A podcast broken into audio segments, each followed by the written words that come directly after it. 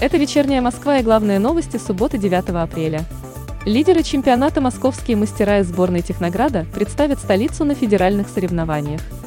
Об этом сообщили в пресс-службе мэра и правительства Москвы.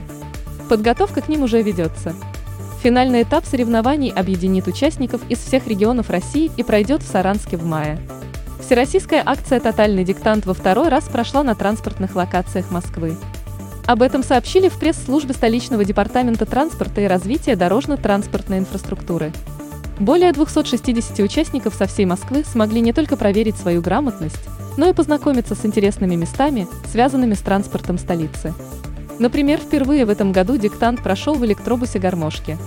Столичные библиотеки, музеи, культурные центры и парки подготовили обширную программу в честь Дня космонавтики. Об этом сообщили в пресс-службе мэра и правительства Москвы.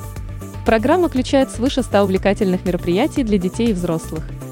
Гостей ждет праздничная неделя в Музее космонавтики, кинопоказы, лекции, концерты, квесты и многое другое. В столице начались масштабные работы по промывке фасадов и цоколей зданий. Об этом сообщили в комплексе городского хозяйства Москвы. Промывка фасадов проводится с использованием автовышек, керхеров, гидрантов и другой спецтехники. Для очистки высотных зданий привлекаем промышленных альпинистов. 20 апреля – оптимальный день для смены зимней резины на летнюю, если не возникнет непредвиденных изменений погоды.